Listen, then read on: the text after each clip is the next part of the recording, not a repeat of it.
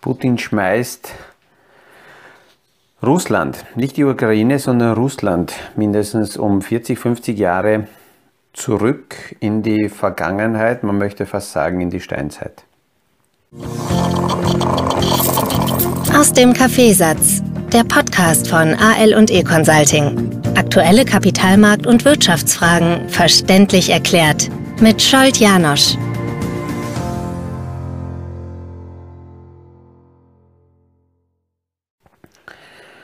Mit diesem Angriff letzte Woche auf ein Atomkraftwerk muss man sagen, ist leider eine völlig neue Dimension von Putin eröffnet worden, eine neue Eskalationsstufe.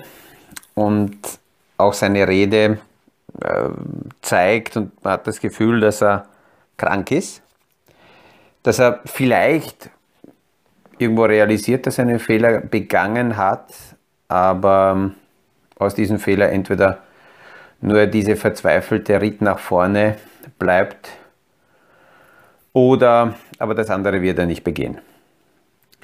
Und wenn wir jetzt nur den Kapitalmarkt uns anschauen, dann gibt es natürlich mehrere Aspekte, die ganz wichtig sind. Einerseits ist man fokussiert auf den russischen Markt und das hat man letzte Woche Donnerstag, Freitag schon gesehen. Alles, was ähm, Russland betreffend ist, ist durch die Sanktionen vom Handel ausgesetzt. Das heißt, die Möglichkeit, hier jetzt zum Beispiel in Fonds, die Russland Anteile haben, äh, hineinzukaufen oder da auszusteigen, die Möglichkeit gibt es aktuell nicht. Ähm, weil, weil, weil die nicht gehandelt werden. Bei den meisten Fonds ist so diese Schwelle bei 5%. Es gibt aber auch einzelne Fonds, die bereits bei 1% die Preisbildung aussetzen und Aktien direkt können gar nicht gehandelt werden. Das ist also die eine Seite. Wenn man jetzt aber schafft, aus diesem momentanen Blick rauszugehen auf die globale Sichtweise, dann übersieht man natürlich äh, teilweise ähm, äh, vor lauter Angst, Sorgen, Unruhe die global relevanten positiven Nachrichten. Und positive Nachrichten sind aus dem globalen Markt gesehen, dass zum Beispiel im amerikanischen Markt die Jobdaten deutlich besser waren als erwartet. 143.000 waren erwartet und 670.000 sind tatsächlich geschaffen worden. Und was ganz wichtig ist, die Vormonate werden immer wieder revidiert, wenn die Zahlen rauskommen und äh, die Zahlen des Vormonats sind nach oben revidiert worden. Das heißt, die Jänner-Zahlen sind plus 90.000 zu dem, was vorher schon sehr gut war. Somit verbessert sich die Arbeitslosenrate in Amerika. Die sogenannte Partizipationsrate, das ist das ist jene Menge, die aus der Bevölkerung als Arbeitskraft dem Markt zur Verfügung steht. Diese Partizipationsrate steigt und hat jetzt zum ersten Mal im Februar wieder vor-Covid-Niveau, also die Zahlen von 2019 erreicht.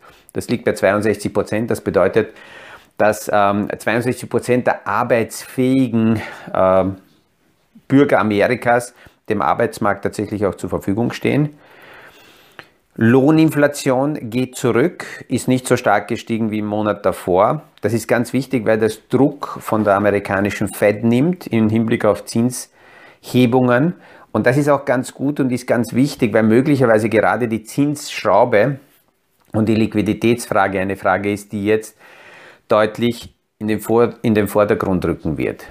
Ähm, da, da, verändert sich das Narrativ jetzt im Hintergrund, weil die Story, die wir bis jetzt gesehen haben, rein von wirtschaftlicher Seite, dass die Inflation von sich aus sinken wird, ähm, diese, äh, diese Story verändert sich ganz eindeutig, weil jetzt mit dem Krieg natürlich die Inflation eher steigt, auch von der Ölseite, auch von der Rohstoffseite, weil das ganz maßgebliche Werte sind, die im Inflationskorb mit dabei sind. Und da hilft uns auch wieder ein Vergleich mit früheren Zeitpunkten. Leider müssen wir immer weiter und weiter zurückgehen und extreme Situationen nehmen. Wenn wir jetzt Anfang der 70er Jahre, 73, 74, äh, zum Zeitpunkt des äh, Yom Kippur-Krieges anschauen, was hat sich da getan, dann war, gab es damals auch einen Ölschock. Da ist der Ölpreis um mehr als 80 Prozent gestiegen. Die Rohstoffe sind äh, gestiegen, Kupfer ist gestiegen, die Inflation ist gestiegen, die Immobilien sind gestiegen. Und äh, das war eine, eine klassische äh, äh, Schockreaktion der, äh, wie gesagt, der 70er Jahre. Und damals hat die amerikanische Fed die Zinsen auch gehoben, also eher fast vergleichbar mit der jetzigen Situation.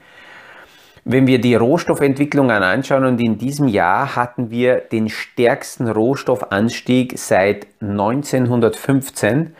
Das heißt, wenn wir so weit zurückgehen, dann sehen wir, dass eben die Rohstoffpreise so stark wie eben jetzt äh, ganz selten explodiert sind.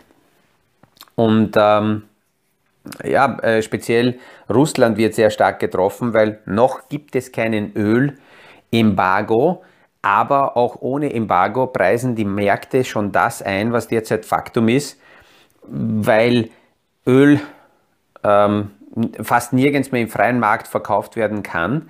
Es gibt dafür keine Abnehmer, es gibt keine Schiffe, die man bekommen kann. Wir haben letzte Woche darüber gesprochen, dass die Container, also die, Tank, die Tanker nicht mehr zur Verfügung stehen. Die Preise, wenn für Tanker überhaupt in die Höhe geschnellt sind und Russland bekommt keine Tanker.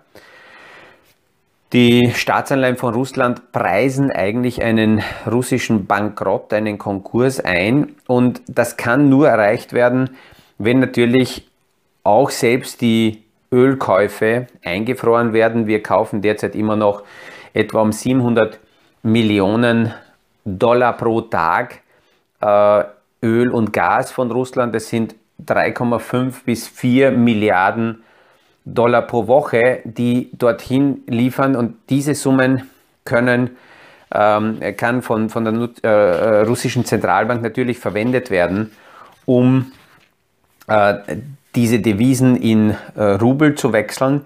Das ist auch den Firmen schon verordnet worden. Das heißt, die russischen Firmen, die großen Ölkonzerne, die müssen 80 Prozent ihrer Einnahmen sofort in Rubel tauschen. Deswegen gehen auch derzeit sehr viele äh, globale Unternehmen aus Russland raus, weil die nächste Stufe der Eskalation wäre, dass selbst ausländische Tochtergesellschaften von globalen Unternehmen ihre Umsätze und Einnahmen, die sie in Russland tätigen und vielleicht in Devisen haben, auch die müssen sie in Rubel wechseln.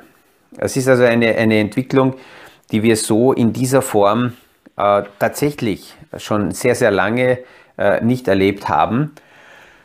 Wir haben letzte Woche auch darüber gesprochen, dass, ah ja, beim Ölpreis waren wir noch, derzeit ist äh, äh russisches Öl, Uralöl an den internationalen Märkten nicht mehr verkaufbar. Die Preise sind ähnlich wie vor zwei Jahren äh, bei Rohöl passiert ist nach dem, nach dem äh, Covid-Schock. Diese Preise sind derzeit negativ, das heißt minus 22 Dollar kostet derzeit ein, äh, das, das ein Brand Uralöl. Das bedeutet, dass die Abnehmer sogar noch was bezahlt bekommen, wenn sie es abnehmen. Warum? Weil derzeit niemand Russisch Öl, russisches Öl haben will. Und es ist die Frage, was man damit macht, wo man es lagern kann. Und die Agrar- und Lebensmittelpreise sind in die Höhe geschossen. Wir haben so hohe Anstiege wie seit 2008 nicht mehr, speziell für Weizen. Und das ist natürlich sehr kritisch, weil gerade in Regionen wie Afrika, aber auch Amerika, aber auch in Asien die hohen Grundlebensmittelpreise zu den nächsten Spannungen führen können. Und das gilt es weiterhin hier zu beobachten. Ich denke, dass hier die Notenbanken derzeit die Entwicklungen speziell von der Liquiditätsseite her sehr, sehr genau beobachten. Äh, jetzt in dieser Phase Prognosen zu geben, ist es ganz schwierig. Und ähm, was aber sichtbar ist, ist, dass die äh, Portfolios und global aufgestellte Bereiche äh, sich recht gut halten, weil natürlich Kapital in andere Bereiche wechselt und äh, trotzdem dann Wachstumsbereiche sich ergeben. Auch klingt pervers, aber in der jetzigen Situation gibt es recht viele Sektoren, die Gewinner sind. Der Kapitalmarkt ist hier natürlich mit dabei. Da stellt sich immer die Frage, ähm, ist, das, ist das pervers? Sind das nur Spekulanten, die ähm, an den Kapitalanlagemärkten sich bewegen, weil sie treiben die Preise in die Höhe. Aber in Wahrheit ist es so, dass der Kapitalmarkt eine aktuelle Just-in-Time-Stimmungslage der aktuellen Situation abbildet. Und ich muss dazu sagen, ich bin immer froh, wenn so wie auch heute wieder der normale Kapitalmarkt ähm, losgeht und, und, und gehandelt wird und, und die Zahlen sichtbar sind, weil aus der reinen mediengetriebenen Propagandageschichte auf beiden Seiten, sowohl in Russland als auch auf unserer Seite, wir dürfen auch unsere Nachrichten mit der gesunden Distanz betrachten, weil auch hier eine große Portion Steuerung natürlich mit dabei ist. Ähm, da, da befasse ich mich ganz gern mit dem Kapitalmarkt, weil das äh, ein Stück weit emotionsloser ist. Wenn man jetzt die Handelseinschränkungen oder Handelsbeschränkungen sich anschaut, dann sehen wir jetzt, dass die Auswirkungen natürlich von diesen Sanktionen auf Russland am stärksten sein werden. Und ähnlich wie in vielen ähnlichen Situationen in der Vergangenheit gibt es einmal einen ersten Schock, aber wahrscheinlich keinen Crash. Und nach diesem Schock wird es Erholungseffekte geben. Die Frage ist natürlich nur wann. Und ähm, Russland ist am stärksten betroffen. Hier wird jetzt schon gerechnet, dass in etwa äh, minus 10% des BIP ähm, einbrechen wird. Litauen, Lettland, Estland, Tschechien, Polen sind sehr stark betroffen, weil überall dort, wo die Wirtschaft sehr stark verflochten ist, dort wird es stärkere Rückgänge geben und so wie man dann nach oben geht, Österreich mit ungefähr 0,3% minus, wirkt sich die Russland-Geschichte auf das österreichische BIP aus. Ähm, Amerika kann man sagen plus minus null, England plus minus null und plus minus null oder leichter Gewinner könnte in dieser Situation China sein. Es ist natürlich, also man muss klar dazu sagen, die Dimension, die wir jetzt neu beschritten haben, einerseits von Putins Seite, dass er ein AKW angreift, ist eine neue Dimension der Eskalation und umgekehrt auch von unserer Seite. Und somit muss man sagen, ähm, schießen wir zwar nicht, aber wir sind mitten im Krieg drinnen. Wir führen es nur auf der wirtschaftlichen Seite, weil hier die SWIFT-Thematik noch eine harmlose ist. Wir haben darüber letzte Woche oder vorletzte Woche gesprochen, was passiert, wenn aus dem SWIFT-System äh, russische Banken ausgeschlossen werden. Hier muss man auch klar dazu sagen, dass die Sperrbank, speziell die europäische Tochter der Sperrbank, nicht deswegen jetzt abgewickelt wird und Konkurs anmelden musste, weil die, diese Krise ausgebrochen ist. Die europäische Sperrbank war schon in den letzten Monaten auf der Watchlist der Aufsichtsbehörden und es war nur die Frage, eine Frage der Zeit, wann sie eine mögliche Abwicklung starten und die Bank dazu zwingen, sich zurückzuziehen.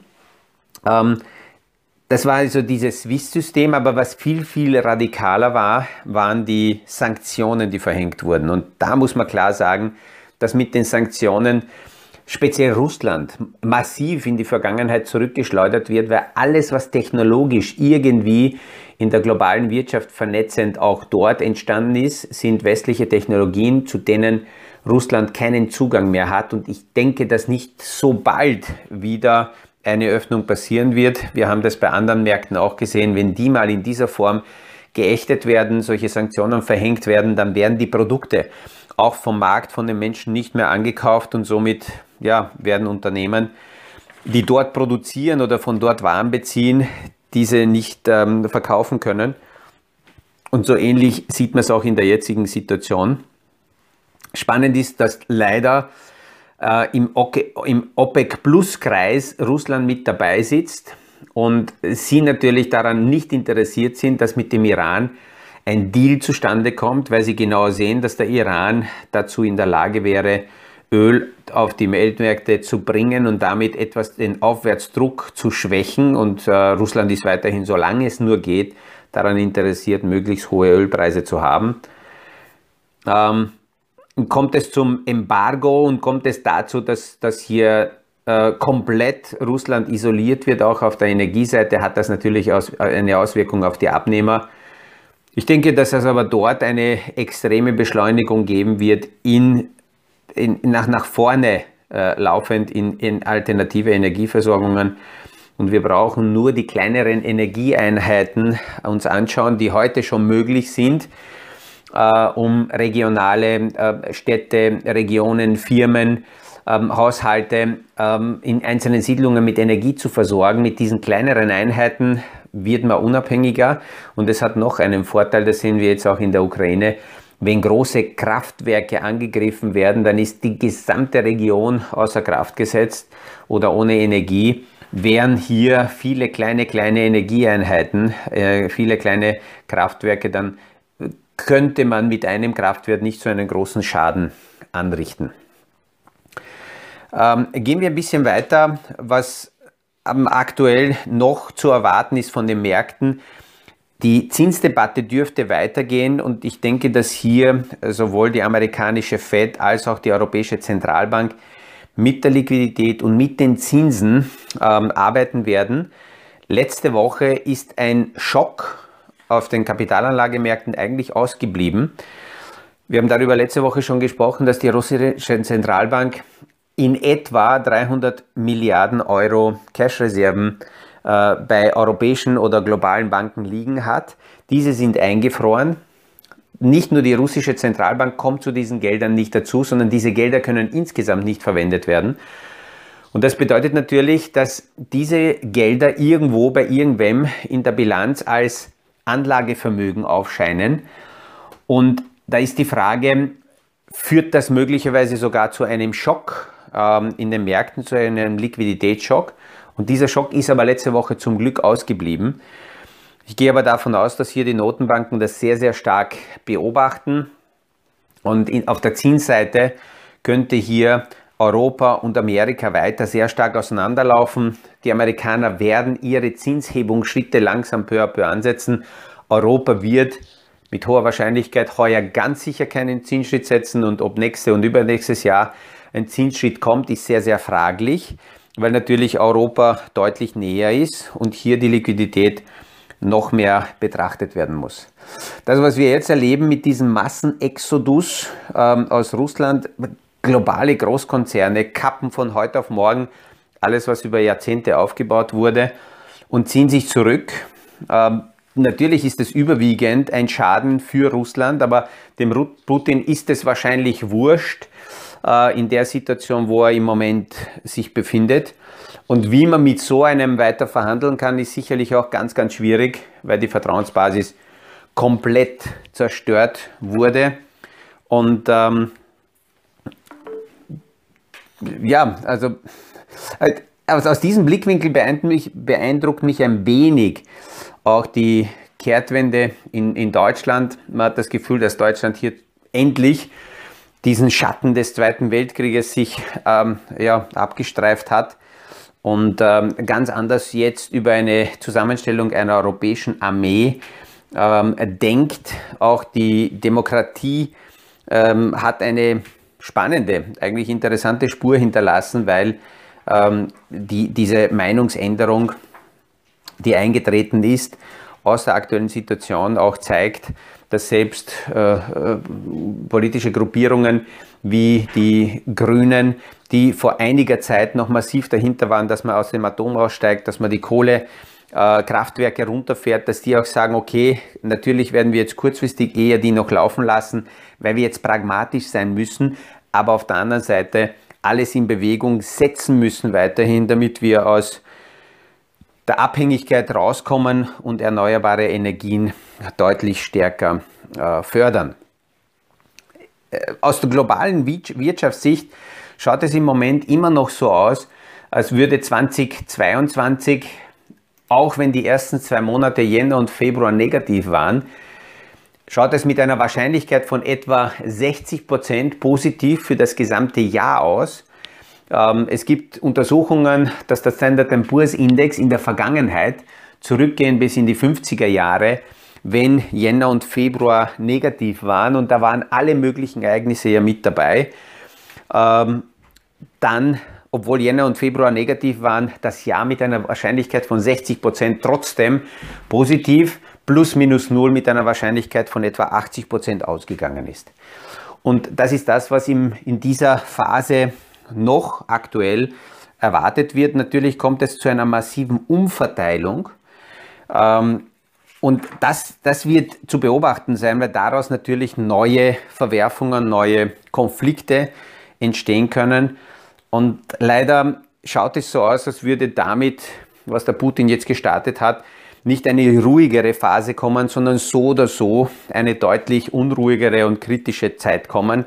Und das wird der Kapitalmarkt sehr schnell natürlich alles einpreisen.